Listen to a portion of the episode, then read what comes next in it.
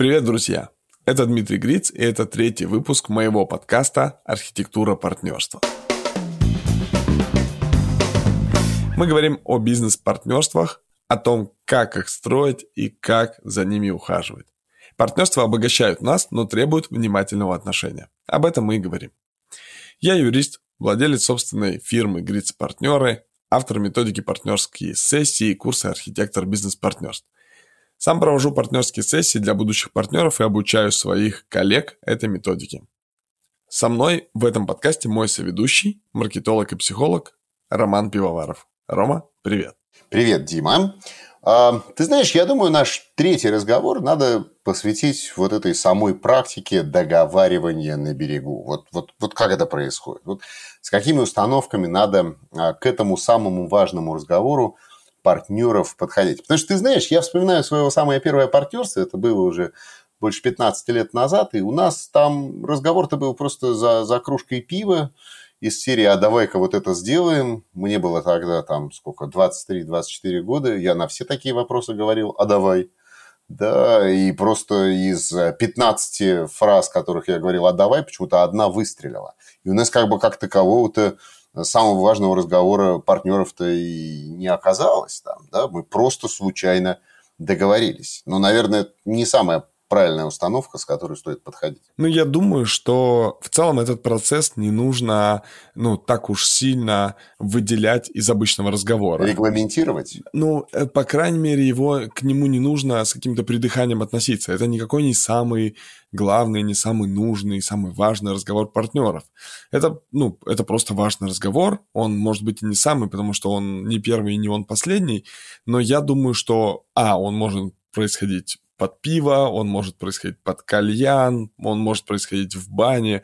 Это не важно, где обоим или троим, или четверым людям комфортно, там этот разговор в таких условиях и должен проходить. Он может проходить просто в течение э, лыжного дня, когда вот люди просто катаются постоянно, а э, в кабинке, когда едут наверх, разговаривают друг с другом, а пока катятся, думают.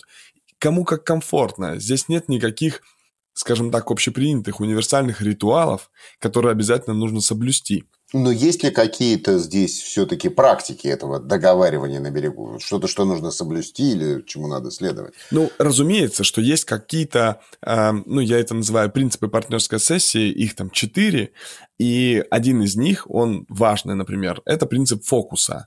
Да, конечно, сильно под пиво, наверное, разговор такой не удастся, он будет не очень продуктивный, но в целом, если, если говорить под пиво не в смысле э, пропаганды какого-то алкоголя, которую я не вкладывал, а там, я не знаю, отдых э, где-нибудь за городом, то это вполне себе подходящая история. Так вот, первый принцип – это фокус. Все партнеры во время разговора должны быть четко сфокусированы на обсуждении. Не сидеть в телефонах, не отвлекаться на звонки, не отвлекаться на какие-то посторонние разговоры. Если вдруг нужна пауза, мы объявляем паузу, расходимся и делаем какие-то свои дела, снова сходимся и снова в фокусе. Это важный очень критерий, потому что э, в обычной беседе на самом деле мы теряем очень много информации из-за того, что отвлекаемся. И вот эта беседа, она особенная в этом смысле, что никакие даже мелкие фразы не должны быть потеряны. Это принцип фокуса. Второй принцип – это принцип открытости.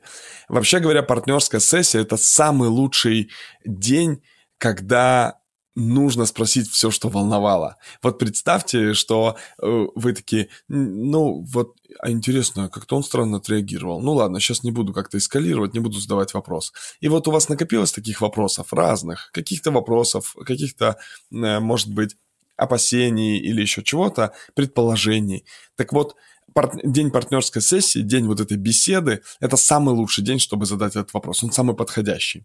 Э, потому что э, во время этой беседы есть еще третий принцип, который корреспондирует открытости. Это принцип гибкости. Нужно быть готовым к тому, что твой партнер ответит так, как тебе нравится. Потому что, эм, ну, мы разные просто люди. И если вы были настолько одинаковы, что вы бы отвечали одинаково, то вы были бы одним человеком.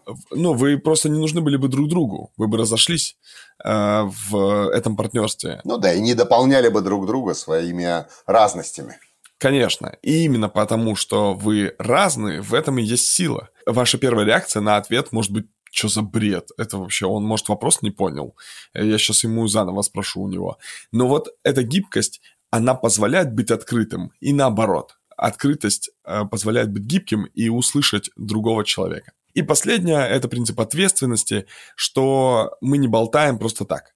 То есть то, что мы говорим, то мы готовы выполнять. Если мы берем какое-то обязательство на себя, то мы э, со всей ответственностью к этому подходим и говоря, хоть и не ставя пока подпись, в целом ты готов, и у тебя есть ресурсы это сделать. И здесь вот еще важная какая штука.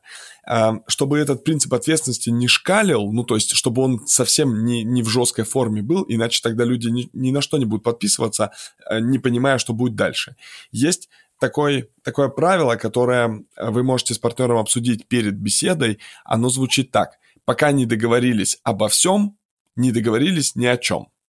Что это означает? Это означает, что в целом ты можешь открыто, со всей ответственностью еще раз. То есть, если дальше вся картинка будет правильная, то то, что ты обещал, ты выполнишь. Но ты не боишься сказать, что я беру сейчас вот этот функционал себе. Потому что есть какие-то другие вещи, о которых еще пока не решили, ты хочешь сказать. То есть принимается либо пакет всех поправок, либо не одна. Да, потому что вот мы с тобой сидим, и обсуждаем, кто что сделает для нашей компании. И мы пообсуждали функционал. А потом э, мы пришли к вопросу, а будет зарплата? И ты говоришь, нет, не будет зарплаты.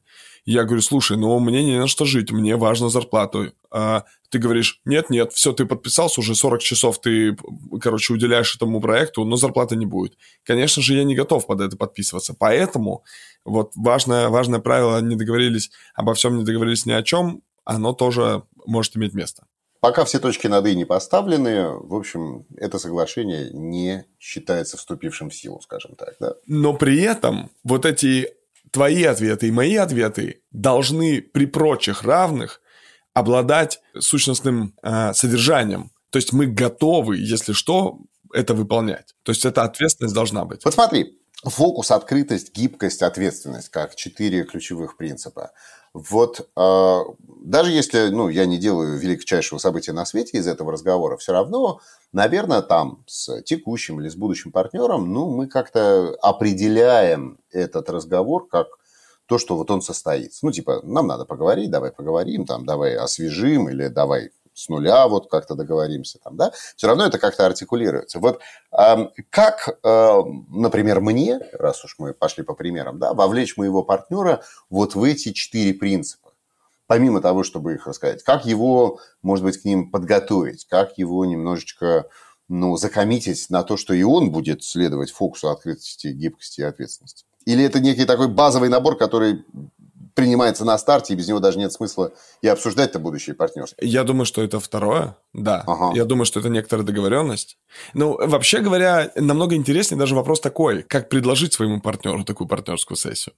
Потому что, когда мы начинаем вот мы послушали подкаст, почитали книгу, посмотрели карточки, не знаю, посмотрели видео и такие, угу, пойду к своему партнеру. Прихожу к партнеру и говорю, слушай, давай-ка поговорим про всякие неудобные вопросы. Да, и он такой сразу, а что, а как, а где, а почему? Он говорит, а что-то не так, что случилось, что, что происходит. Кто тебя обидел? Ты мной недоволен, да-да-да.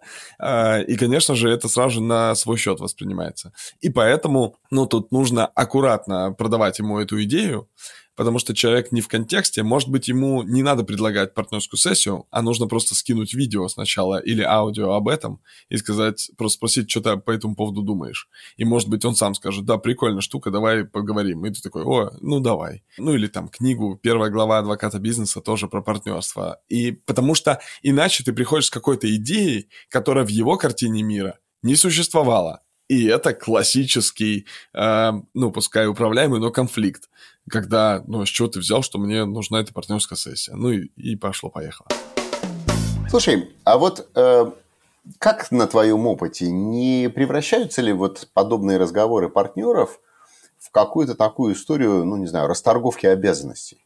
Когда это обязанности или там круга задач, там, когда ну, да, открыто, но, тем не менее, есть какое-то ощущение, что они просто друг на друга пытаются там взвалить какие-то вещи. Ну, давай вот ты это все-таки говоришь. Не, ну, это на тебе там, да?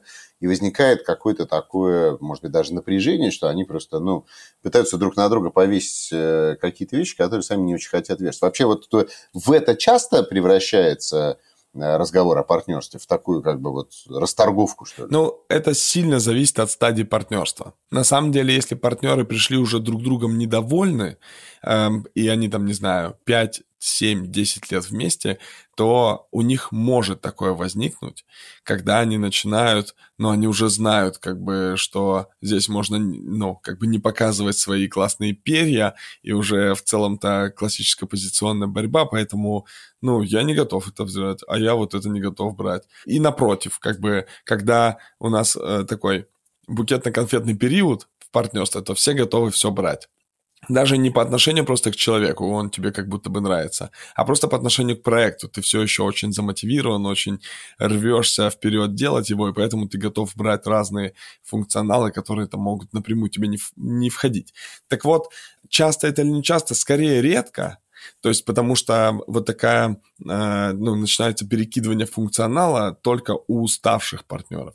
Но в этом смысле архитектор бизнес-партнер должен создать на самом деле новую мотивацию. Что это означает? Конечно же, мотивацию для взрослого человека создать нельзя, но ее можно подсветить, сфокусировать его внимание на этом. И это классная работа. Когда ты видишь, ну ты можешь начать с простого, очень примитивного вопроса. Зачем тебе это партнерство? И немного покопать в адвоката дьявола поиграть, сказать, ну а что будет, если ты будешь работать один? А может быть, не надо, да. Так, ну, в целом, как бы задавая эти вопросы, нет ничего страшного. У взрослого человека и так вопросы эти есть в голове. Но э, ставя под сомнение, он говорит, да, я один смогу. И ты говоришь, хорошо, а вы чем обычно у вас, как распределяются функции? Вот так, так, так, так. Понятно. А ты вот сможешь с такими клиентами работать, которые вот привозит твой партнер? Ну нет, не смогу. М. А тебе это ценно или нет? М. Ну, в целом интересно. А у меня было несколько раз так, что я заново на партнерской сессии влюблял этих уставших партнеров в их собственный бизнес. Не в другого партнера, там у них могут накопиться какие-то моменты, но в их собственный бизнес для того, чтобы они перестали торговаться и перекидывать функционал, а на самом деле поняли, куда они хотят двигаться, это вот это бывало, и это было классно. Поэтому, ну, здесь нет никакой нет никакой трагедии и драмы, если так происходит. С этим просто можно работать, а не раздражаться. Вообще, я так понимаю, что на протяжении вот этих э, нескольких часов разговора партнеров действительно очень многое может произойти. И вновь они это полюбят, и вновь они это как-то переосмыслят, и, наверное, переосмыслят свои роли во всей этой ситуации. Мне кажется, э, важно в результате этих всех разговоров к чему-то прийти, к некой фиксированной договоренности, верно? Точно, точно. В этом весь смысл. На самом деле просто поговорить это все гораздо. Но, во-первых, отличить ответы конкретные от обтекаемых Первое. И второе, эти конкретные ответы еще и зафиксировать на бумаге. Замечательно. Вот о том, как зафиксировать договоренность, давай мы с тобой поговорим в следующий раз. С удовольствием.